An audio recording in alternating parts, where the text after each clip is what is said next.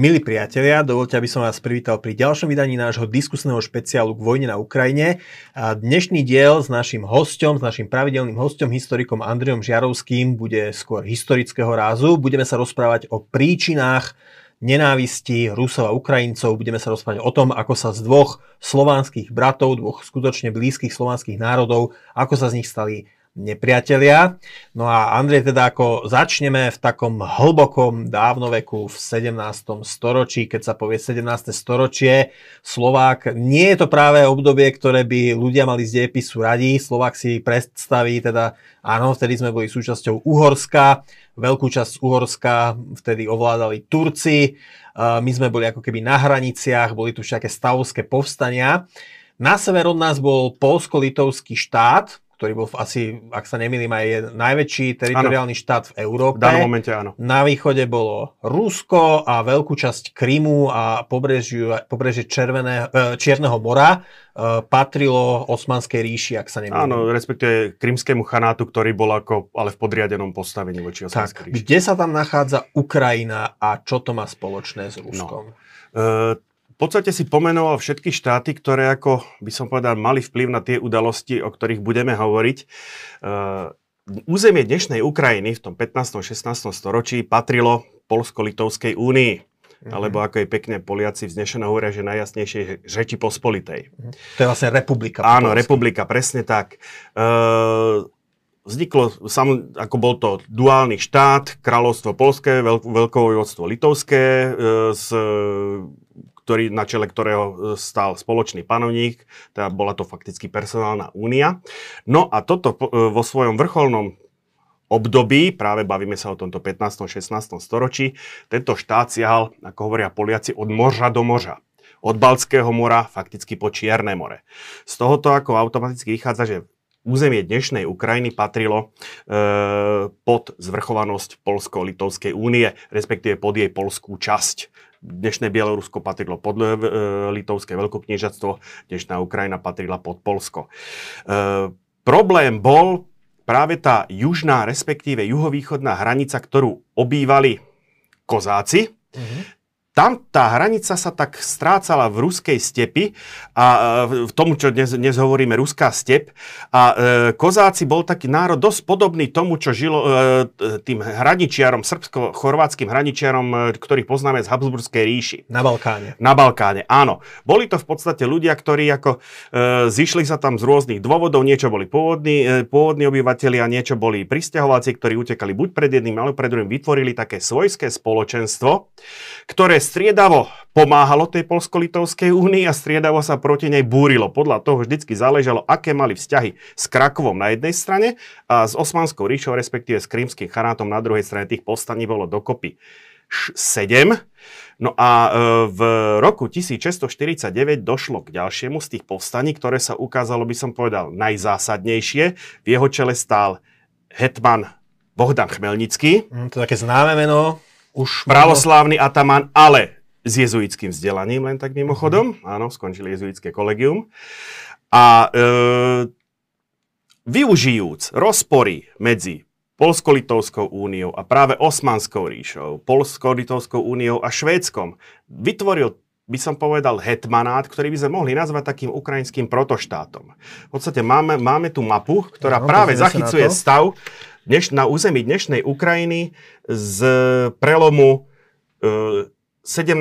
a 18. storočia. Tak vidíme tam rozpoznateľné, je tam určite, že Čierne more, ano. Azovské more a teda toto, toto celé je Ukrajina? Toto, e, nenazval by som to ešte Ukrajinu, napriek tomu, že ten názov Ukrajina už, e, toto je mapa nemecké, e, vytlačená niekde, myslím, že v Norimberku, začiatkom 18. storočia, ten názov Ukrajina tu máme, niekde tu, mám, niekde tu máme Kiev, niekde tu máme Černigov. Takže ako vidíš, že všetky tie, e, čiahalo to dokonca dosť hlboko do dne, územia dnešného Ruska, e, ale tento štát by som povedal, alebo hetmanát, bola to fakticky Kozácka republika. E, chcela si, alebo teda deklarovaným záverom Bohdana Chmelnického bolo vybojovať si na Polsko-Litovskej únii fakticky autonómiu. Mm.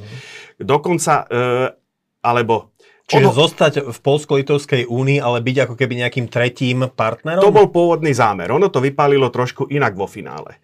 On si totižto na pomoc pre tieto svoje účely prizval u hlavných nepriateľov Polsko-Litovskej únie e, krymských Tatárov. Uh-huh. A v podstate e, zdalo sa, že eventuálne by táto stratégia mohla aj fungovať, e, až teda do chvíle, kým tí krymskí Tatári nezačali byť pre Bohdana Chmelnického väčší problém ako pre polského kráľa Jana Kazimíra Vasu. No a e, nevediac kam z konopy, e, Bohdan Chmelnický sa obrátil na ruského cára e, Alexia Michajloviča, v poradí druhý cár z rodu Romanovcov. A teraz, a prichádzame, to bolo v roku cirka 1654, s tým, že e, Rusko fakticky uznalo hetmanát, alebo teda cársky dvor uznal hetmanát už v roku 1649, keď sa fakticky začalo toto postavenie, takže on to, e, tá cárska politika už smerovala týmto smerom od samého začiatku. A teraz, ale v každom prípade sme pri jadre problému tých rusko-ukrajinských vzťahov, čo sa týka interpretácie toho, čo sa vlastne v tej Perejaslavi E, v tom 1654, e, myslím, to bol marec 1654, čo sa tam vlastne dohodlo. Čiže aký to má vzťah k súčasnosti? No, pretože ako, e, keď si vezmeš argumentáciu Putina a celej dnešnej kremelskej elity, tak oni hovoria jednoducho, že je to všetko, to je všetko ruský národ, akurát, alebo ruský svet, akurát má rôzne vetvy, Bielorusku, Malorusku a oni jednoducho, že sú... Malorusi sú ako Ukrajinci. Že sú Malorusi sú Ukrajinci. No samozrejme, ten ukrajinský narratív alebo to, ten ukrajinský e, výklad je trošičku iný. A problémom je, že originál tej Periaslavskej dohody sa stratil, ten sa do dnešného dňa nezachoval. Zachoval sa nejaký opis z dôb neskorších, ktorý už ale samozrejme je napísaný dejiny píšu výťazy, toto tiež zrejme písa, toto, toto zrejme vzniklo niekde na cárskom dvore, ako, či už na zákazku nechtiac, alebo, na, alebo zámerne, to už je iná vec. A vyslovene sa tu hovorí, kde, že Bohdan Chmelnický žiada o začlenenie do poddanstva moskovských cárov. Uh-huh. Čož samozrejme, ale ako hovorím, toto je opis, to nie je originál.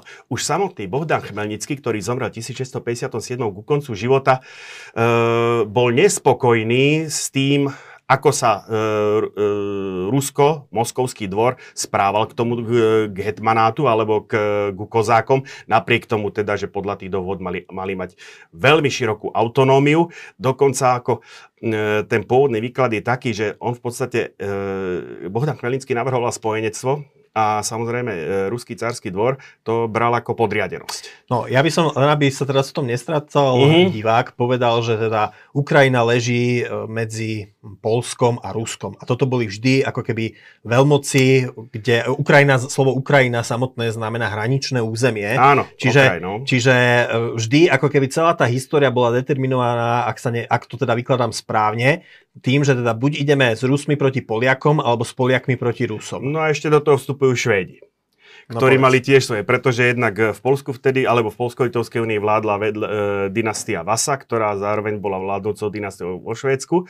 No a keď už teda bola podpísaná tá Periaslavské dohody, tak samozrejme e, Alexander Michajlovič toto využil a na to Polsko skutočne zautočil. Poliaci mali o to ťažšiu situáciu, že, že v danom momente čelili boju na dvoch frontoch, pretože zase kvôli dynastickým sporom dvoch vetiev vasovského rodu boli rovnako vo vojne aj so Švédskom.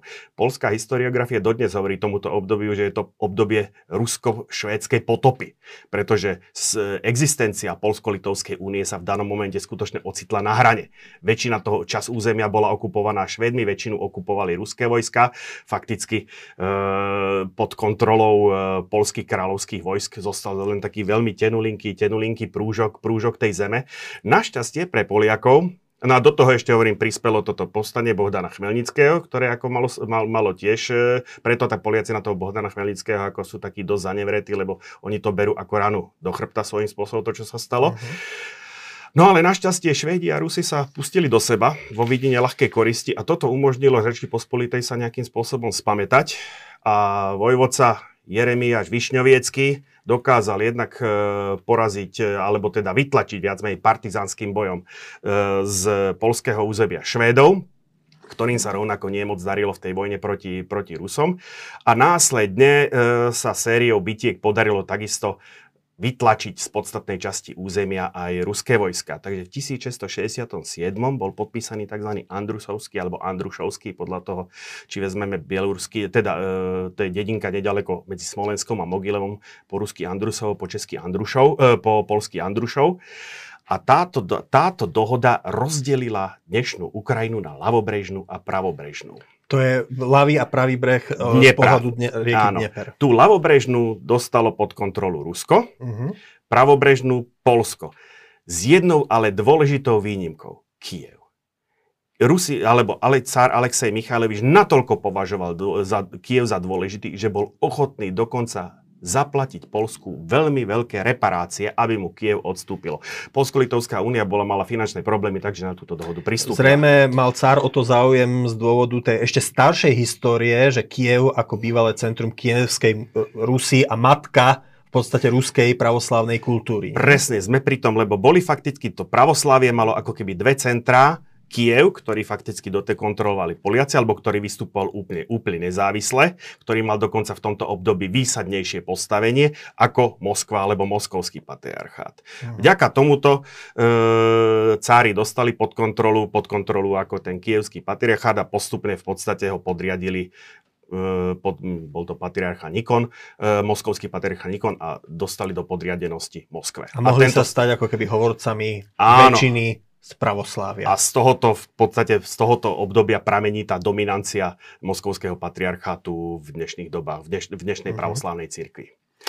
No, e, samozrejme, tej periaslavskej zmluvy už od začiatku boli prijaté rozporúplne aj vnútri kozákov. Ako, e, jak som povedal, tri roky po jej uzavretí Bohdan Chmelnícky zomrel sám už nespokojný s tým, čo sa mu podarilo. Po ňom bol zvolený za, za hetmana kozákov Ivan Vyhovský, výrazne propolsky orientovaný. A, v zápe- a krátko po svojom zvolení uzavrel e, s Polsko-Litovskou úniou tzv. hadašské dohody alebo hadašskú zmluvu, ktorú sa fakticky Polsko-Litovská dualistická únia zmenila na trialistickú. Uh-huh. To je e, reč pospolita troga národov. Uh-huh. Akurát, samozrejme, Rusko tento vývoj nechce, nemienilo akceptovať a okamžite, ako, e, okamžite, zaut- okamžite by som povedal, prijalo kontr- protiopatrenia. E, na to konto dokonca do zajatia sa dostal Juraj Chmelnický, syn, syn Bohdana Chmelnického, ktorý ako po zvrhnutí zase Vyhovského bol zvolený, e, bolený, zvolený za hlavu e, kozákov. Prinútili ho podpísať, predtým bola Periaslavská dohoda, teraz hovoríme o Periaslavských artikuloch, uh-huh. 1659, ktorými fakticky tá autonómia bola výrazne a výrazne okresaná. A už potom to ide ako raz na raz. Juraj Chmelnický bol e, pamätlivý odkazu svojho otca, sa vzbúril proti Rusom, prešiel na polskú stranu, potom boli, e, boli podpísané tzv. slobodo, slobodožilské, slobodožilské dohody, ktorými zase, ako bol, zase ten Ukraj, tí ukrajinskí kozáci pristúpili k Poliakom. Ono sa stri, fakticky na tom území Hetmanatu sa rozputala občianská vojna. Čiže zase tu máme to, ten výraz Áno. Ukrajina, hraničné územie a proste to zakliesnenie medzi Polsko a Rusko na jednej Áno, a na druhej toto strane. v podstate, toto trvalo akože až po, to podpi- až te, po ten podpis Andrušovského mieru, kde v podstate kozáci už vôbec prizvaní k jednaniu Polsko-Litovskej únie a Ruska vôbec prizvaní neboli. Pokračovali to aj ďalej, pretože e, vo chvíli, keď sa po, Polsko-Litovskej únii podarilo uzavrieť mier s Rusmi, tak zase zautočili Turci. E, bolo, treba, e, bolo treba brániť zase časť kozákov proti, časť kozákov za. Uzat, boli uzatvorené bučanské dohody, potom bol žuralianské dohody. Kto, a konec koncov bolo, že Osmanská ríša čiahala až po Kiev. Hm. To bolo vlastne krátko po tom, pred tým obdobím, kedy 1683 polský král za, za, e, zachránil, zachránil Viedeň. Áno, a to bol v podstate, dá sa povedať, posledné historické víťazstvo Reči Pospolitej. Po, po, po víťazstve pri Viedni nasmero, nasledoval tzv. Karlovický mier, ktorým Polsko-Litovská únia získala všetky tieto územia na, naspäť. Uh-huh. A ešte dokonca na to konto 1686 bol uzatvorený tzv. väčší mier s, Rusko, s ruským e, cárstvom, s ruským cárom. A v zásade tá hranica na tom, na, na tom Dnepri s tým Kievom e, v prospech e, Ruska pretrvala až do roku 1772, čo je rok prvého delenia Polska. Uh-huh. To je už potom, to je samozrejme iná história. No vieme teda, Hej. aby sme to možno skrátili, uh-huh. že, že v 18. aj 19. storočí sa postupne deleniami Polska nielen celé dnešné územie Ukrajiny dostalo... Ono sa to, ono sa to stihlo do 18. storočia. Možno, že sme mohli... Uh-huh. Uh, uh, toto je vlajka uh, kozáckého hetmanátu. To je zo 17. storočia? Áno, to je v podstate z tohoto obdobia. To je ten prelom 16. 17. 17. storočia až po uh-huh. Mhm. 18. storočie. No toto je, ale to, toto je veľmi zaujímavé, lebo to, to je práve vyhlásenie tých periaslavských dohod. E, je to obrázok, je to ukážka socialistického realizmu, prosím, štandardných zobrazenia sú tam vždycky ikony, svetiaci no, biskup. toto neviem, Andrej, toto asi budeme si musieť pozrieť, lebo mne to skôr, vyze, mne to skôr sa, sa zdá, že to je nejaká realistická malba z 19. storočia, typ, možno typoval by som nejakého Iliu Repina, Nie, ale toto, dobre. Toto to je z roku 1951. Áno, áno, no, tak dobre, tak. No dobre, a čo Hej. to má znázorňovať? No to je, per, e, volá, volá sa to, že e, priateľstvo národov na veky. Fakticky pri zjed, to je pripojenie sa, ukra- vyhlásenie pripojenia Ukrajiny k Rusku. Mm-hmm. To je ten pán v strede. E, je, toto je e, Bohdan Chmelnický. Mm-hmm. No. Toto e, vľavo je e, Ivan Vyhovský, mhm. exponent mm-hmm. propolskej teda politiky. Chcel, áno, pre áno. Polsku. Hej. Toto je ďalší z hetmanov Ivan Mazepa. Blízky priateľ a dôverník cára Petra I Mm, teda Petra Veľkého, Petra ktorý Veľkého, vlastne založil hej, Ruskú ríšu. Ako ktorý ju... ale ako sklamaný z Petrovej politiky prešiel svojím spôsobom na druhú stranu, vzbúril sa proti Rusom, pridal sa ku Švédom, bitka mm-hmm. pri Poltave, takže v bitke pri Poltave Švédi aj e, Ivan Mazepa prehrali.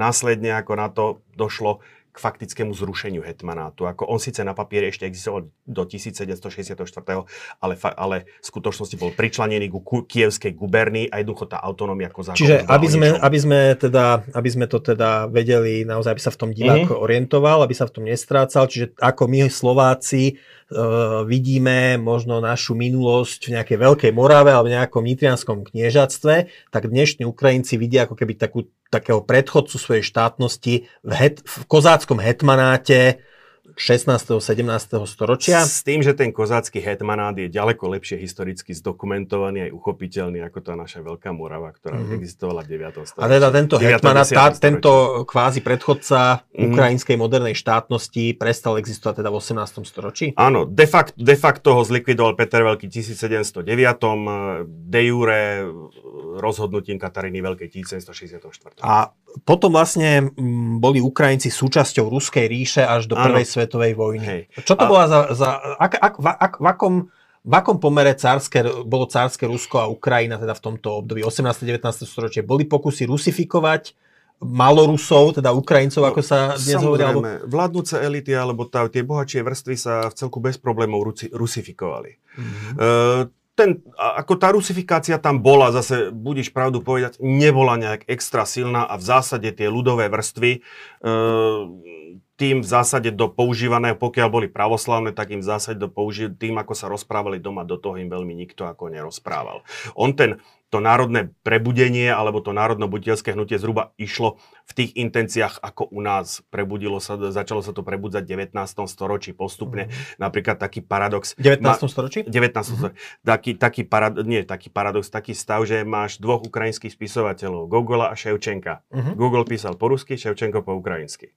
Takže tá bilingvalita tam bola ako od samého, od samého začiatku. Ja by som po, poznamenal, mm. že Herder, nemecký filozof, ktorý bol takým teoretikom nacionalizmu, v zmysle ako takého nejakého pozitívneho konceptu, tak vlastne dospel k tomuto na Ukrajine a tam aj veľmi predpovedal takú tú budúcu, uh, budúcu úroveň slovanských národov, kultúrotvornú, že raz sa prebudia, čo samozrejme veľmi uh, pôsobilo na našich v Nemecku vyštudovaných luteránskych uh, národných buditeľov a štúrovcov. Uh-huh. Takže, to boli, takže zjavne už v tom 19. storočí na Ukrajine napriek tej nejakej rusifikácii tých vyšších vrstiev vznikalo aj nejaké to ukrajinské povedomie. Hej, samozrejme, ako oni tie, tie, vlád, tie ruské policajné zložky s tým z toho nejakým spôsobom nadšené neboli.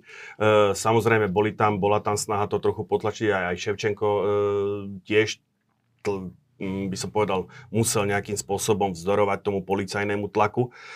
Ale ako nepresiahlo, ani myslím, že to nedosiahlo ani tie rozmery, aký sme, aký, aký sme my tu mali akože za národného obrodenia Slova, slo, slo, slovenskí národní buditeľia versus, versus, maďarské, versus, mhm. versus uhorské úrovne.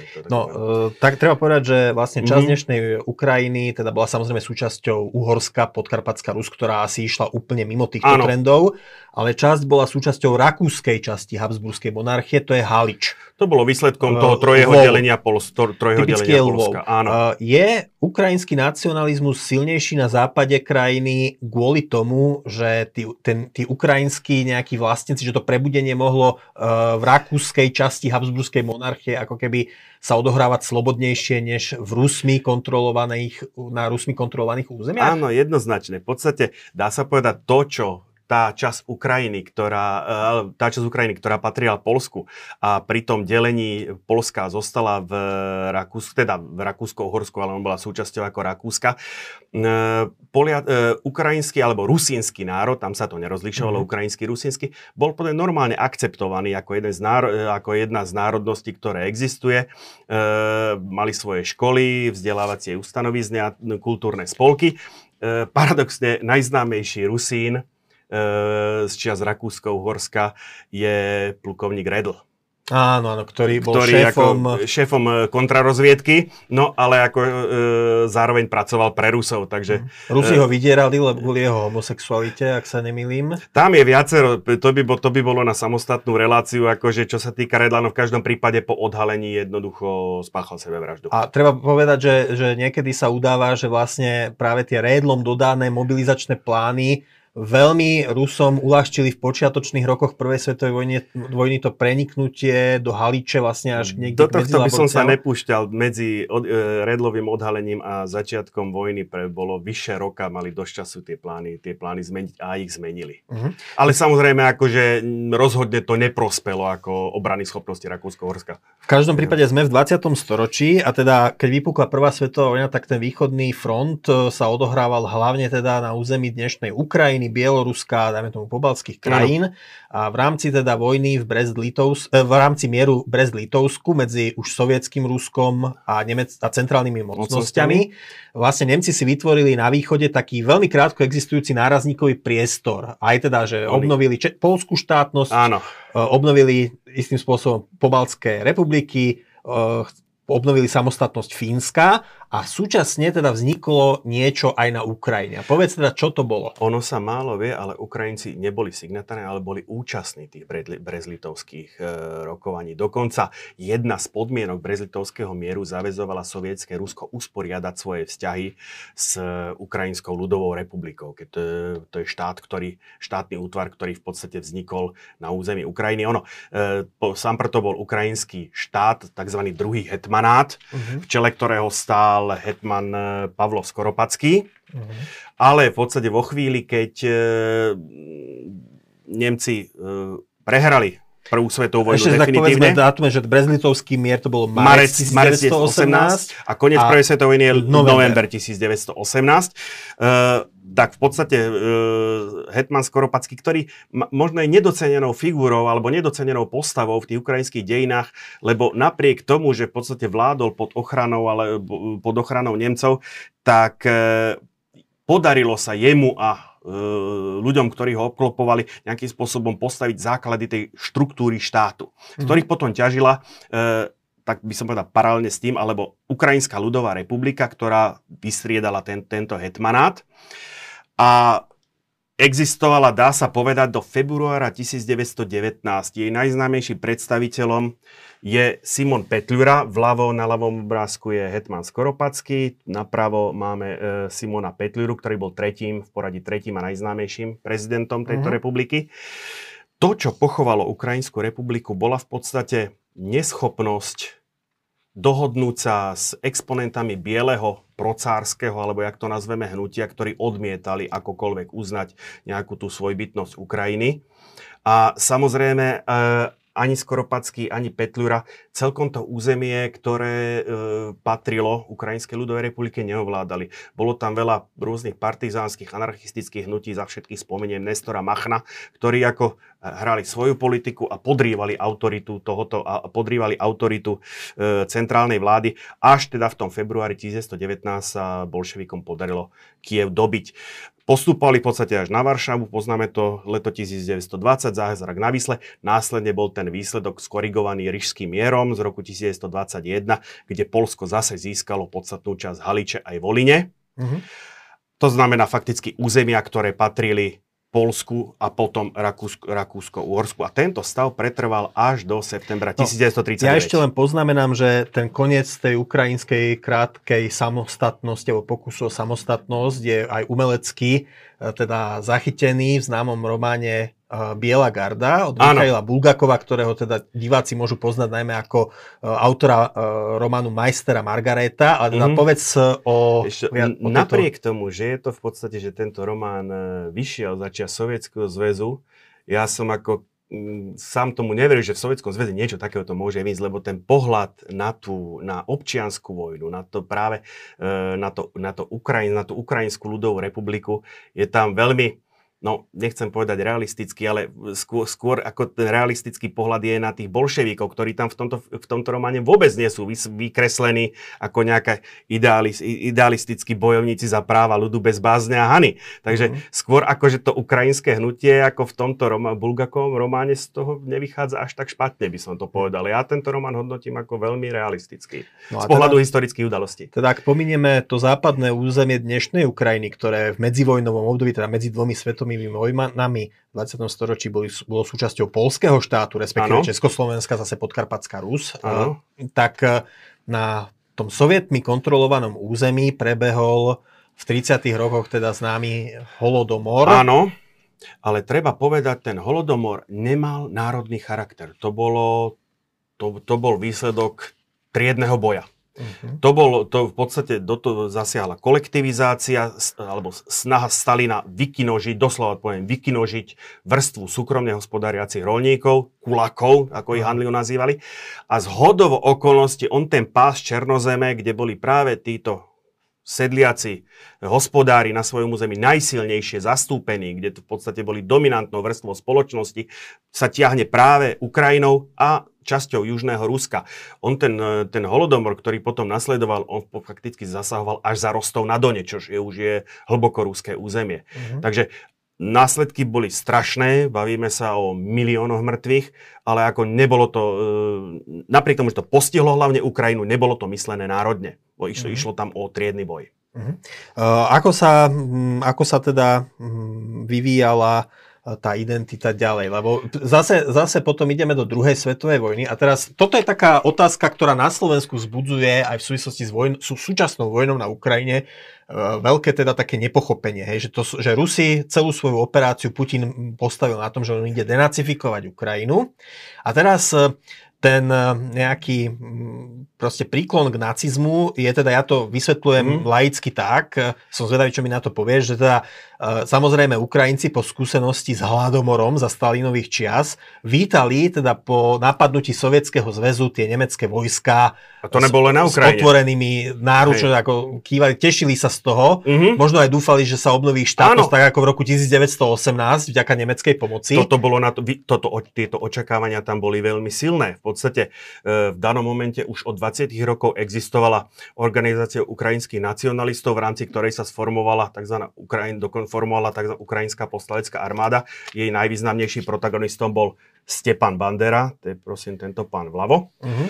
Ale e, pa, a paradoxne soviet, sovietskej vláde tým, že na rozdiel od Polska, keď, keď sme v tej polskej časti Ukrajiny, kde akože ten, e, ten by som povedal, tam boli obmedzované jazykové práva a tak ďalej, napriek tomu, že e, z hľadiska občianskej práv tá Polská republika bola slobodnejšia ako ten sovietský tak z hľadiska národnostného to vyzeralo naopak, pretože v tej sovietskej časti Ukrajinčina bola povolená, ukrajinské školy fungovali, takže ako z tohto pohľadu ako uh, aj tí, aj tí, uh, by som povedal, Ukrajinci sami ako nemali v tomto smere nejakým spôsobom, uh, neboli tí Ukrajinci, ktorí žili v, tom, v tých pôvodných hraniciach Sovietskej zväzu, neboli až tak nejako naladení no. bojovo. Ale v 1939 došlo k pripojeniu aj západnej Ukrajiny, to je z území, kde bol ten e, ešte čas Rakúska-Horska, to národné povedomie e, rozvinuté ďaleko viac a svojím mm-hmm. spôsobom toto bolo impulzom pre, by som povedal, rozvinutie toho národného cítenia aj v tej ostatnej časti Ukrajiny. Takže oni tak trošku ako ten Stalin e, by som povedal, nie, ono to trošku vypálilo inak, než si to on no. predstavoval. A teda často sa hovorí ako Hitlerová chyba a zásadné zlyhanie po napadnutí Sovietskeho zväzu, že nevyužil to nadšenie, s ktorým vítali nemecké jednotky ako osloboditeľov, tí. Ukrajinci, a nielen oni. A teda, že samozrejme oni v rámci nacistickej rasovej ideológie považovali Ukrajincov za slovanských podľudí a namiesto toho, aby ich teda zapojili do svojej armády a posilnili tak proste tú, tú armádu útočiacu na sovietský zväz, no tak eh, ten, tam ten vzťah k tým Ukrajincom bol taký nejednoznačný, že oni teda mohli bojovať po, po boku Nemcov, ale len častokrát len ako pomocné jednotky, ak sa nemýlim. No vysvetlí Vysvet, to ty. Vysvetlím. Ono totiž to skutočne, ale to bolo nie len na Ukrajine, to bolo aj v povodských krajinách, kde v podstate došlo veľmi rýchlo k vytriezveniu e, z, by som povedal, z tých očakávaní, ak nejaké boli, na Ukrajine nejaké boli, pretože predsa sa to ponímalo ako národné zjednotenie, ale došlo k veľmi rýchlemu vytriezveniu z toho vzťahu k tomu sovietskému zväzu a, a tam už to začalo byť brané e, dosť Počkej, národne. Sovietský zväz alebo Tretia ríša? Áno, nie, bavíme sa o sovietský bavíme Aha. sa o, eš, eš, ešte sme neprišli do 41. Dobre. No a vo chvíli, keď prišlo k 41. v 41. k tomuto útoku, k útoku, tak skutočne tí Ukrajinci vítali tých e, Nemcov ako osloboditeľov a exponenti to, to, toho ukrajinského hnutia ako dokonca vyhlasovali ukrajinský štát. Oni, e, to, vyhlas, to, to Ukrajinskej republiky mal trvalo niekoľko dní, kým nedošli nemecké okupačné jednotky a povedali páni, tak toto nie. Ako, samozrejme, tí Ukrajinci na začiatku tej okupácii boli jednoznačne preferovanou národnosťou. Akože, oni najmä, akože, mm, by som povedal, jednak tí polní veliteľi a jednak e, tí nemeckí úradníci na mieste, oni si uvedomovali tie výhody, ktoré plynú z podpory tých Ukrajincov a ono to takto zo začiatku aj fungovalo fungovalo. No ale vo chvíli, keď e, Bandera a spol pochopili, že tí Nemci im neumožnia vyhlásiť ten štát. Tak ako oni sa úplne pragmaticky, tak ako predtým boli namierení proti Polsku a proti Sovietskému zväzu, oni sa úplne pragmaticky otočili aj proti tomu Nemecku.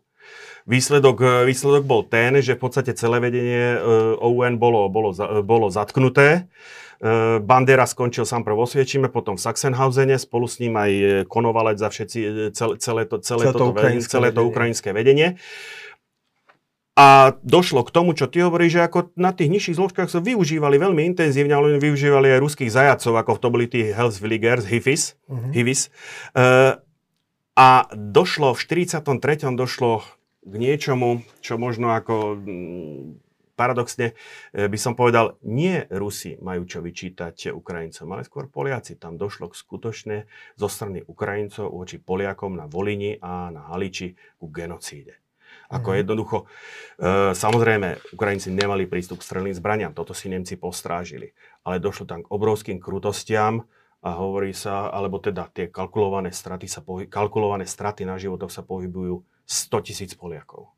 Uh-huh. Ako, a došlo skutočne k výdlami proti tehotným ženám a podobne. Bolo to skutočne hnúce. Takže preto hovorím, že e, Rusi, ako keď vezmeme vzťah Rusi-Ukrajinci a Poliaci-Ukrajinci, tie polsko-ukrajinské vzťahy sú ďaleko viacej historicky zaťažené vzájomným ubližovaním, násilnosťami, než tie rusko-ukrajinské vzťahy. Dobre, a, a vidíte, sme... Poliaci ako sa cesto dokázali, aj Ukrajinci, aj Poliaci sa v tejto chvíli cesto dokázali preniesť a spolupracujú. Hm. No a teda ako sme sa dostali do situácie, kedy, uh, kedy teda to hlavné hm, historicky zaťažené napätie bolo medzi Ukrajincami a Poliakmi, ako sme sa dostali do situácie, že dneska je to naopak, že, že, že, je to, že Poliaci, sú na, Poliaci a Ukrajinci sú na jednej strane a naopak Rusi uh, útočia na Ukrajincov, lebo a teda čo s tým Banderom, lebo teda Bandera nezostal v koncentráku, ne, potom vytvo- no, Bande, bande, to si vysvetlíme, keďže to je často... Treba povedať, že čo sa týka tých násilností, ono sa týka spojené je to s Banderom, ale s Banderovcami, s Banderom, ale Bandera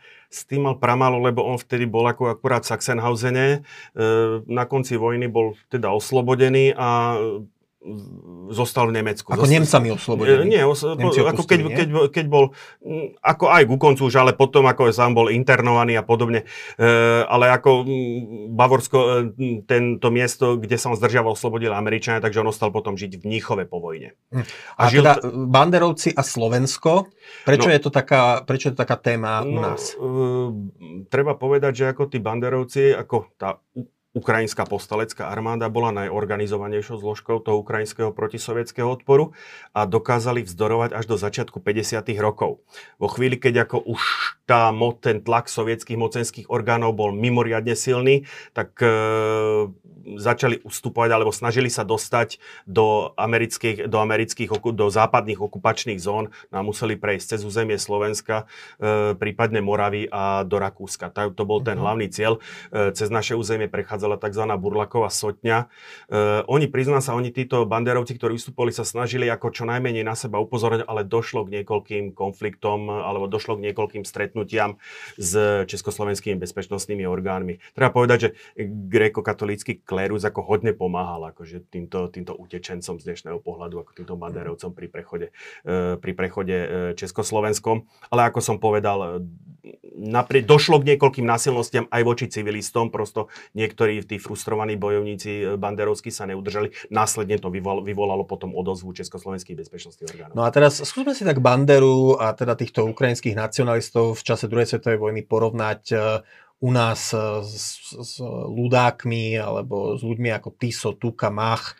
Čo, to sa ťažko porovnáva, pretože ako u nás e, to boli štátne orgány, štátna moc e, a treba si povedať, že u nás, keď vezmeš marec 39 až august 44, tak nebola popravená, nebola popravená jediná osoba. Uh-huh. Naopak, na tej Ukrajine. A boli tie, deportácie zase, to boli, de, 40, boli deportácie. 70 tisíc. Hej, ale bavíme sa teraz ako, priznám sa, ako židov, židovskú, židovskú téma, alebo vzťah k Židom, to je iná kapitola. Hmm. Môžeme sa toho dotknúť, ale keď vezmem uh, tie vzťahy E, s inými národnostami, tak ako keď si vezmeš, tak v tom 43. 44. práve na tej Volini a na tej Haliči prebiehali práve tie najhoršie zverstva vo vzťahu k Poliakom, k e, Ukrajinci versus Poliaci. A treba povedať, ako, že e, bolo to také kruté, že Poliaci sa nezriedka uchylovali pod ochranu ako nemeckých úradov, ktorí im paradoxne poskytovali. Mm. No, ako, e, ten, išlo mi o to porovnanie so slovenskými možno ľudákmi, so mhm. slovenským mm-hmm. režimom preto, lebo najčastejšie sa ho, najčastejšie na Slovensku hovoria o banderovcoch ako pri príklade nejakého moderného nacizmu na Ukrajine ľudia, ktorí majú veľmi zhovievavý mm-hmm. vzťah k tým našim uh, fašistom alebo t- proste uh, gardistom a podobne za druhej svetovej vojny. Takže za to, za to som sa na to pýtal, lebo teda keď sa bavíme o tom, že na Ukraj- Ukrajina má nejaký resentiment za, za, fašistom, za fašizmom a teda reprezentuje ho Bandera, tak zase si povedzme, že aj na Slovensku máme resentiment za fašistickou minulosťou uh, u časti mm-hmm. populácie, takže je to, a častokrát práve táto časť našej populácie vyčíta nacizmu no, Ukrajincom. Je to samozrejme, je to, je to jemne povedané, je to problematický okamih ako ukrajinských eh, dejín. Ona tá ukrajinská postolecká armáda vedela byť ako veľmi, by som povedal, účinná. Im sa dokonca na jar 1944 podarilo e, zostrojiť pascu úspešnú na e, veliteľa e, prvého ukrajinského frontu generála Vatutina, ktorý na následky zranenia, e, jeho kolona bola prepadnutá a on na následky zranenia potom, potom skonal. Takže ako z tohto pohľadu, e, keď vezmeme ten počet Nemcov a počet so, sovietských orgánov, ktoré ako zlikvidovali ukrajinská postalecká armáda, tam možno, že je to pomerne vyrovnané číslo. Do popredia sa to dostáva práve tým, že im sa podarilo ako, jednak ako zase víťazi píšu dejiny a potom tým, že sa tým Ukrajincom podaril ako takýto čin, ktorý ako zasvietil, že jednoducho, e, alebo teda, ktorý je veľmi viditeľný, že teda sa im podarilo zlikvidovať veliteľa frontu. Po druhej svetovej vojne Sovietský zväz pripojil vlastne celé dnešné moderné územie Ukrajiny pod svoju kontrolu, teda aj podkarpatskú Rus, alebo teda zakarpatskú ano. Ukrajinu, ako sa to dnes hovorí, a takisto aj Halič. Ano. Čo za, za, v povednom období za Sovietskeho zväzu vieme, že viacerí teda lídry Sovietskeho zväzu boli Ukrajinci. To je ďalší taký argument. Ako, je, ako to je? No, pretože e, Nikita, za, za, za Stalina to nebolo také výrazné, došlo k tomu za Nikitu Chruščova, ktorý čas svojej kariéry bol prvým, napriek tomu, že sametnický Rus, bol e, šéfom komunistickej strany na Ukrajine. Mm-hmm. No logicky, keď sa stal prvým tajomníkom, alebo teda hlavou komunistickej strany, tak ako mm, sa obklopil ľuďmi, ktorých poznal, ktorí práve e, ktorých poznal z Ukrajiny. Takže tým došlo k nárastu, alebo neproporciálnemu nárastu Ukrajincov v vedení sovietského, vedení sovietského zväzu. Uh, po Chruščovi prišiel Brežnev a Brežnev bol, ak sa nemýlim, Ukrajinec? Brežnev bol, on sa, prvú polku života si písal Ukrajinec a potom si, potom, uh, si písal ruskú národnosť. Uh, niekedy od začiatku druhej svetovej vojny, ako od 1940. mám taký pocit. A čo sa týka, uh, a on pochádzal z Dnepro, no, bol Dnepro, vedľa, ale ako vyrástol v, Dnepro, v Dnepropetrovsku, v dnešnom Dnipre. Uh-huh. Takže a do konca života hovoril takým tým juhoruským, alebo to, takým tým ukrajinsko-ruským akcentom, kde miesto G sa hovorí H, Uh-huh. Takže toto bol taký pomerne spolahlivý identifikátor práve tej, tej skupiny tých ľudí pochádzajúcich z Ukrajiny. Z, ešte za Chruščova. E, výrazným exponentom a človekom, ktorý mal pomerne výrazné proti, e, výrazné pronárodné cítenie, bol Petro Šelest, uh-huh. ktorý bol v podstate e, prvým tajomníkom e, Ukrajinskej komunistickej strany, ktorá bola ako filiálom komunistickej strany Sovietskeho zväzu. Nie, niečo ako na Slovensku Husák. K- KS, KSS versus KSČ, to bolo to samé, mm-hmm. Ukrajinská komunistická strana versus komunistická strana Sovietskeho zväzu. A za jeho, práve za jeho pôsobenia došlo k výraznému, ako by som povedal, kultúrneho, kultúrneho, rozmachu kultúrneho života a rozmachu používania Ukrajinčiny e, v rámci e, Ukrajinskej sovietskej socialistickej republiky. Potom za Brežneva to trošičku bolo tlmené, po ňom, po ňom nastúpil Vladimír Ščerbický, ako a práve preto, že Šelest svojím spôsobom bol zvrhnutý práve pod zámienkou jak sa to, že... Pr, e, buržoázneho bur, nacionalizmu? Nie, nie zrovna buržoázny nacionalizmu, ale tak, že, že pozabudol na proletársky internacionalizmus, takto by sme to povedali. A že teda ako začal e, presadzovať, ako, že zájmy národné nadrazoval tým zájmom triednym, tak to bola zámienka k e, šelestomu zvrhnutiu, takže Ščerbický si potom dával pozor, ako a nebolo to také okaté, respektíve došlo k väčšiemu. To je obdobie, ktoré ako aj dnešní ukrajinskí historici, že tam došlo už k nejakej rusifikácii. Ale treba povedať, nebola násilná niekedy v tomto období vlastne aj Krym bol pripojený k ano, to bolo Ukrajinskej zväzovej republike. Ano. E, to bolo čiste pragmatické, jednoducho ako on napriek škodám, ktoré utrpela Ukrajina cez druhú svetovú vojnu, alebo ako Rusi hovoria cez veľkú vlasteneckú vojnu, stále to bola ekonomicky najrozvinutejšia e, zväzová republika aj však aj dneska to vidíme, zásobovanie energiami, vodou na ten Krym, všetko išlo jednoduchšie cez pevniny, s ktorou bola spojená s Ukrajinou. Takže bolo to v rámci Sovietskeho zväzu, to nehralo rolu, jednoducho Chruščov e, pričlenil Krym k Ukrajine.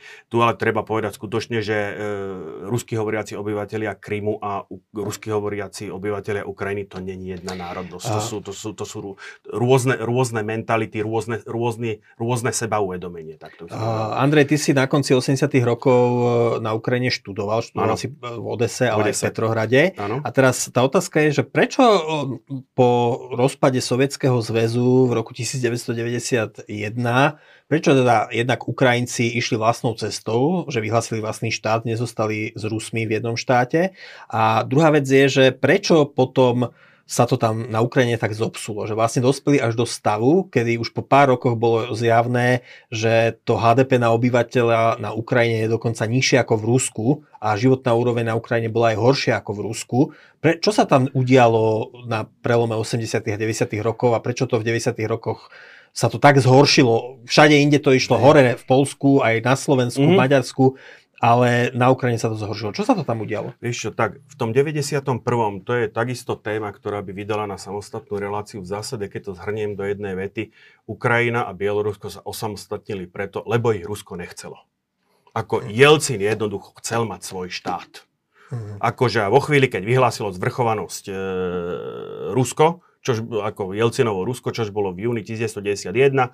V auguste došlo k tomu pamätnému, pamätnému prevratu, teda pokusu o prevrat, ktorý fakticky by som povedal zlomil moc alebo akýkoľvek vplyv na beh udalosti Michaila Gorbačova, ktorý sa spolu s Nursultánom Nazarbajevom, eh, kazašským eh, mm, eh, expo- lídrom komunistickým snažili nejako zachrániť ako ten sovietský zväz, tak Obratom na to potom došlo k bielovežským dohodám, kde jednoducho Bielcin prišiel s tým priatelia, akože ostaňme kamaráti, ale rozíďme sa. To je veľmi zjednodušene povedané. Čiže ako sa hovorí občas, že Klaus dokopal Slovákov k samostatnosti, Jelcin k samostatnosti dokopal Ukrajincov? Ja myslím, že je to veľmi výstižné. Ani nie tak Ukra- Ukrajinci tí ešte boli na to zdielni, lebo tam predsa len na tej západnej Ukrajine nejaké tendencie boli, ako takže, ale ako mm, úprimne povedané, rozhodujúci bol ten postup, ten, ten postoj toho, toho Jelcina, ako u toho, v tom prípade Bieloruska je to úplne evidentné, keby nebolo tohoto, by som povedal, e, tvrdého rozhodnutia Jelcina, že e, otrháva Rusko, to je paradox, že od Sovietskeho zväzu sa otrhlo Rusko, ale je to tak, tak keby toto nebolo, tak tí Bielorusi by boli zostali v tomto štátu. Prečo tieto prvé, možno prvé dve desaťročia existencie samostatnej novodobej Ukrajiny od roku 1991 fakticky až do roku 2014, kedy teda Rusi anektovali Krím a roz, vznikla vojna na Donbase. Prečo tá Ukrajina vlastne tak vajatala? Boli tam rôzne revolúcie, oranžová revolúcia a tak ďalej. Boli, mm-hmm. boli pokusy nastojiť nejaký prozápadný kurz, vždy sa to napokon no, zvrátilo. Musíme pozrieť na tú ekonomickú situáciu. Uh, on ten, ten ekonomický život, alebo tá, tá, tá usporiadanosť ekonomických vzťahov medzi Ruskom a Ukrajinou, veľký rozdiel v tom nie je čo si čo, ako hovorím, Rusko aj Ukrajina boli najpriemyselnejšie, alebo štáty, ktoré ekonomicky ten sovietský zväz ťahali. E, rozdiel je ropa a plyn. Jednoducho Rusko vedelo, by som povedal, tie najhoršie excesy, dopady kríz vykryť, importom, e, vykryť exportom uhlovodíkových palív. Vo chvíli, keď na svetovom trhu, e, čož v podstate bol prakticky nepretržitý rast od roku 1990 8 až do, až, až do roku 1000, e, až do roku 2008 v podstate tá cena vzrástla z 30 e, dolárov za barel, myslím, že po 180. Takže v tomto období, ako to Rusko jednoducho všetky tie nedostatky, neefektivity, korupcie a tak ďalej vedeli, vedeli prikryť z týchto zdrojov. Toto Ukrajina nemá. Plus, keď vezmeme v podstate to, že Rusko bralo, by som povedal, tú Ukrajinu ako stále taký svoj predný dvor a e, viac alebo menej bezostišne ako t- tá kremelská politika zasahovala ako do, do, Ukrajín, do, do tých ukrajinských udalostí, e, využívajú to tu, nechcem povedať ruskú menšinu, ale rusky hovoriacu menšinu, ktorá ako e, v jednu chvíľu bola ochotná, bol exponent Janukovič, bola ochotná počúvať e, to vábenie zo strany Moskvy, tak výsledkom bola ako v podstate taká tá politika Ukrajiny, ktorá sa mohla javiť ako od, mantin, od mantinelu k mantinelu. Na záver sa ťa chcem ešte spýtať na dve veci, mm-hmm. ktoré opakovane zaznievajú aj v sporoch o to, mm-hmm. kto môže za súčasnú vojnu na Ukrajine. Prvá vec je, že uh, údajne teda Ukrajinci sú zodpovední za smrť 14 tisíc ľudí od roku 2014 na Donbase, že teda na Donbase prebiehala genocída ruskojazyčného obyvateľstva a preto Putin musel zasiahnuť. A druhá vec je, opakovane teda uh, uh, zaznieva teda udalosť v Odese, kedy mali byť, e, mal byť spálený dom e, s, s proruskými teda ľuďmi a teda toto sa udáva ako mm-hmm. toho, že súčasná Ukrajina je naozaj nacistická, genocídna, že to je genocídny štát, ktorý uh, istým spôsobom utláča ruskojazyčné obyvateľstvo a preto je Putinová to, že Putin stratil po dlhej dobe trpezlivosť a zasiahol tam, no. preto je to oprávnené. No, s tými 14, alebo dokonca, ja som sa dopočítal až do 15 tisíc e, padlík za, alebo mŕtvych za obdobie od roku, od apríla 2014 po e, koniec roka 2021, ale tých 14,5 respektíve 15 tisíc, to sú, aj keď sa opriem údaje OSN, to sú celkové straty. Ako, keď vezmem... Čiže sú, to voj, čiže sú tam to vojaci? Sú, to sú vojaci, civilisti a obidvoch a vojaci strán. obidvoch strán. A vojaci a civilisti obidvoch strán. Uh-huh. Keď to skúsim nejakým spôsobom podeliť, tak jediný údaj, na ktorom je zhoda, ktorý nikto nerozporuje, dá sa povedať, je 4,5 respektíve 4600 ukrajinských vojakov alebo príslušníkov ozbrojených síl. Uh-huh. Tento, z tých 14 tisíc. Z tých 14 tisíc. Toto číslo ako v podstate to, čo udávajú Ukrajinci a to, čo má OSN, v zásade tieto čísla korelujú. Potom je už väčší rozpor v údajoch, ktoré udávajú e, Donetská a Luhanská republika o svojich stratách a zase sa bavíme vojaci civilisti dohromady a to, čo udáva OSN, e, tie Donecké, teda tie, tie, separatis, tie straty sep, udávané tak, ako ich udávajú Donecké a Luhanskej republike, sa pohybujú od 6,5 po 7 tisíc. Mm-hmm. To, mhm. čo hovorí, spoločne za obidve republiky. To, čo udáva OSN, je zhruba polovičné číslo. Okrem toho, k tomu ešte treba pripopi, pripočítať nejakých 400-500 e, vojakov, ktorí, alebo 400-500 štátnych občanov Ruskej federácie, uh-huh. ktorí jednoducho sa zúčastnili tohoto konfliktu od toho 14. po tento 22. A potom, keď tieto čísla spočítame, tak nám chýba nejakých 3000 ľudí, čož by mali byť civilné obete bez toho, aby sa, aby sa dala určiť ich strana. Uh-huh. Pričom ale tie civilné obete, ako nikdy mm. je napísané, že boli ako keby, že boli vyhľadzované cieľene, ale že to môže byť to civilista, sú, ktorý sa priplietol do to strelby. Tak nechutne, to sú kola, kolate, kolaterálne straty. úmrtia pri vedení bojovej činnosti po väčšine. Mm. Neviem o tom, akože a pátral som, keď som sa zrovna pripravoval na, na, toto, na, túto našu, na túto našu reláciu, tak som pátral, potom ale nedopátral som sa k nejakých relevantných obvineniach, že by došlo. Ale úplne povedané, no to už potom aj z jednej aj z druhej strany. Vo chvíli, ak došlo k minským dohodám a tá frontová línia sa ustálila, uh-huh. tak e, ako Ukrajinci už prakticky nemali nejakú veľkú možnosť e, zasahovať do toho, čo sa dialo v tej okupovanej Donetskej Luhanskej oblasti. Čo ostalo z tej Donetskej Luhanskej oblasti na ukrajinskej strane? Skôr naopak, oni sa Ukrajinci snažili z toho urobiť, e, nechcem povedať výkladov z ale typický príklad je Mariupol, ktorý v tomto období 14 až 22 zažil nebývaný rozmach. A čo sa týka aj informácií, ktoré ako ku mne došli, tak skôr naopak e, to, čo sa dialo v tom Donecku a Luhansku, kde ten vnútorný život do značnej miery ovládli kriminálne živly, pôsobil skôr odstrašujúco na to mhm. ukrajinské obyvateľstvo. Čiže aj na to ruskojazyčné a na, Práve na to ruskojazyčné, čož v podstate jeho jeho dôsledkom alebo jeho výsledkom vidíme práve to, že Charkov, najväčšie ruské mesto a jeho obyvateľia kládli húževnatý a zdá sa úspešný odpor, ako pokus o dobitie svojho mesta. No a ako, čo to je teda, čo sa to udialo v tej Odese v máji 2014? 2. mája 2014, ja tak toto som, toto som si priznal sa pozrel trošku podrobnejšie aj vtedy, keď sa to udialo. Teraz som si tú, tú vedomo, tie vedomosti osviežil, lebo Odesu poznám, v Odese som študoval, tak mám k nej ako vybudovaný vzťah. Došlo k tomu, po futbalovom zápase Černomorec Odesa, a s charkovským klubom. Paradoxne nepobili sa fanúšikovia, ale fanúšikovia sa, medzi ktorými boli hodne zastúpení ako prívrženci pravého sektoru, sa pridali na promajdanovskú demonstráciu. Uh-huh. Uh, potiaľ by nejako, samozrejme, ono už tá, tá atmosféra v tom meste na konci toho apríla ako dosť eskalovala, sem tam niekto hodil granát, sem tam niekto po niekom strelil, takže čakalo sa, alebo čakalo sa z dnešného pohľadu, teda, že len sa čakalo na nejakú tú rozbušku, ktorá, ktorá nastane. No a tá rozbuška sa stala, nastala kúsok od toho miesta, oni sa všetci zišli na Dneska sa to volá Saborná ploša, chrámové námestie, ja si ho pamätám ešte ako námestie Červenej armády, kde sa, títo, e, tie, kde sa tá, tieto promajdanovské síly ako zišli na demonstrácii a e, z, po Gréckej ulici smerom, smerom na Grécke pred tým Martinovského námestie, tam kúsok odtiaľ sa zase zhromaždili prívrženci odeskej družiny. To bola zase ako proruská, proruská skupina, alebo proruský. Mm, prorus... Proruská skupina, ako čo to boli? Že, Proruské uči, učiteľky a, a, a účtovníci, alebo no, to boli chuligáni, alebo čo to boli za Z každého rožka troška. Tak to by som to povedal. E, logicky, keď sa dozvedeli ako tí, tí promajdanisti, e, že kúsok od nich, ono je to, ja neviem, 200-300 metrov sú je zhromaždení, títo, tých, bolo tam nejakých 300 tých e, odeských družiníkov, tak hlavne tí fotbaloví fanúšikovia sa jednoducho vybrali ako na, tú, na, na, tú Gréc, na to grécké námestie a skutočne ako došlo, došlo k stretom.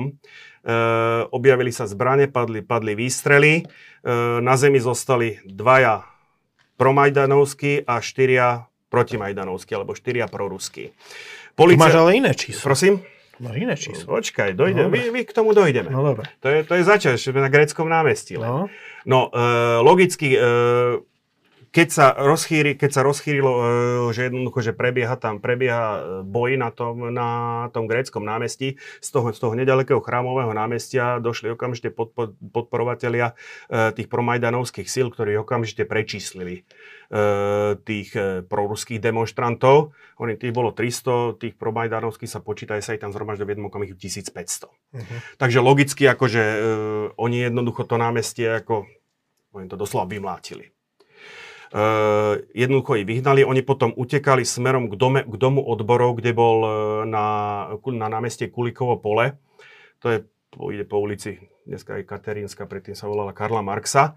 Jednoducho po týchto, a po Puškinskej, po týchto dvoch uliciach, ako čas sa rozutekala, čas, čas e, ustúpila práve na toto Kulikovo pole, kde bol stanový tábor prívržencov e, týchto, e, týchto proruských síl. No samozrejme, ako rozvážne, e, váš, vášne, ako že už planuli plnou mocou, tí promajdanovskí tento stanový tábor zobrali útokom zahnali jednoducho e, tí, tie, tých proruských demonstrantov alebo tých proruských prívržencov zahnali dovnútra e, tej budovy, tých, do budovy odborov. No, nevie sa kto, ale jednoducho začali sa hádzať molotové koktejly a podobne a ten, ten, tá budova chytila. Uh-huh. No za, napokon tam zahynulo 48 uh-huh. týchto proruských e, demonstrantov alebo stúpencov. Z nich 42 zahynulo priamo e, priamo, v, e, priamo vnútri, e, vnútri v, tom, v tej horiacej budove. Okolo 30 sa udusilo alebo uhorelo a nejakých 10-15 skočilo skočilo z, z poschodia. No a teraz čo hovoríš na to, že vlastne ľudia, ktorí aj na Slovensku sympatizujú s Putinom, používajú tento masaker, lebo naozaj zomrelo teda desiatky ľudí, no uh, že používajú to ako odôvodnenie, že teda no predsa len tá, tí Ukrajinci nie sú neviniatka a tá vojna je do určitej miery, Putinová to, to... špeciálna operácia je do určitej miery oprávnená. Že, že kde bola polícia, keď boli tie výtržnosti? Kde bola boli, boli potom nejakí ľudia odsúdení? Ako sa s tým Ukrajina Áno, bolo, bolo, bolo, to, bolo to vyšetrované, bolo to vyšetrované, teraz hlavy neviem, ako, jak, jak úplne tie, tie, vyšetrovania, tie, tie vyšetrovania dopadli, ale v každom prípade vyš, vyšet, vyšetrované to bolo, ale e, problém bola hlavne obviňovaná práve polícia, pretože jednoducho e, ona sa nehala zastrašiť, ona jednoducho, oni jednoducho nezasiahli. E, tam bol ešte aj ten problém, že k tým umrtiam tých prvých dvoch e, tých stupencov Majdanu došlo po tom, čo vyšla rana spoza policajného kordónu. Uh-huh. Takže tým pádom e, ten hnev Dau sa obrátil čiastočne aj proti policii, ktorý bolo na tom, e, síce v meste dosť, ale v tej kritickej chvíli na tom Kulikovom poli ich bolo, ich bolo zúfalo málo. Oni jednoducho tých policajtov zmietli ako tá, treba povedať, tá policia v danom momente nemala ako veľmi náladu ako na zasahovanie a nehala, nehala tomu voľ, voľný priechod. Vyšetro, vyšetrovania boli, ale myslím, že hlavným, hlavnými obeťami boli práve policajní funkcionári, ktorých ako podvolávali. Uh-huh. Čo tento incident ale teda hovorí o, no, udial súčas, sa, udial o vine 2000, a súčasnej vojne? Udial sa v 2014. K útoku Ruska na Ukrajinu došlo vo februári 2022. 8 rokov. Takže 8 rokov po. Takže ako určite chápem, ako, že niekto to môže zdôvodniť, ale ako jednak ako je to exces, ktorý ako nebol, by som povedal, nevravím, že ojedineli, ale tých excesov e, tam došlo aj na jednej, aj na druhej strane v tomto období dosť. E, Není tam jednoznačne, vy, e, by som povedal, vyník a obeď a vyník, ako je aj na jednej, aj na druhej strane pri týchto udalostiach, ktoré tam dochádzali, najmä v tom roku 2014-2015. Keď vezmeme z tých 14 tisíc e, alebo 15 tisíc obetí, tak e, tri štvrtiny fakticky spadajú do rokov 2014-2015. Čiže potom... nie, nie, je, nie je to tak, že od roku 2014 do roku 2022 systematicky zomierali ne, ľudia 2014, na Donecku a Luhansku. 2014 jednoznačná špička, ako tam, e, keď som zase vytiahol som si tabulky e, OSN, e, ktoré to vyšetrovalo. 2014 jednoznačná, jednoznačná špička, v 2015 tak došlo nejakým dvom alebo trom excesom, inak ako to malo jednoznačne klesajúcu tendenciu. Väčšinou išlo vtedy, a priznám sa, v tom 2015 ani neviem v tejto chvíli rozlišiť, na ktorej strane boli, boli tí padli. Tamto, keď sa to videli e, počtom ľudí, tak e, do minských dohôd to vychádza nejakých 8 mŕtvych denne, po minských dohodách to vychádza pod nejakých necelých 6 e, mŕtvych mm-hmm. denne. S tým, že ono to malo fakt skutočne tvrde klesajúcu tendenciu 2020, e, 1920, e, tam boli dni, keď nezahynul, nie, že dni, týždne, keď e, nezahynul, keď nezahynul nikto. Potom samozrejme ten počet obetí začal prudko vzrastať na konci roku 2021. Dobre, ešte, takže... Ja by som no. možno ešte takým jednou vetou, ja som sa neubránil, e, tie historické paralely sú vždycky zradné, ale neubránil som sa trošku tuto porovnávaním vzťahu e, rusko-ukrajinských vzťahov alebo ukrajinsko-ruských vzťahov k e, slovensko-maďarským vzťahom, pretože a teraz e, chráň Boha, aby som nejakým spôsobom porovnával e, to násilie alebo príčiny toho, kto za čo niečo môže. Ale jednoducho tá príčina tých dnešných udalostí a to, e, ten narratív, ktorý používa prezident Putin, e, mi veľmi pripomínalo to, ako by som povedal, keď som, keď som študoval 30. roky, akým spôsobom pozeralo, pozeral maďarský establishment e, na Slovensko. Na Slohej. Mhm. Oni jednoducho, do, tak ako ten ten uhorský alebo maďarský establishment do roku 1918, do roku 1919, jak ten slovenský živel, slovenský faktor nebral na vedomie, tak niečo podobného v podstate vo, od, vo vzťahu Ruska alebo ruského ponímania vo vzťahu Ukrajine sa udialo práve v tých 90 2000 rokoch a vyvrcholilo to práve, práve týmito udalosťami, kde jednoducho oni neboli schopní v tom svojom ponímaní e, sa zmieriť s tým, chvála pánu Bohu, Maďari áno, e, že jednoducho tento národ, ktorý žil storoč, storočia v ich područí, zrazu si riadi ale svoje veci, svoj život sám a nezávisle od nich.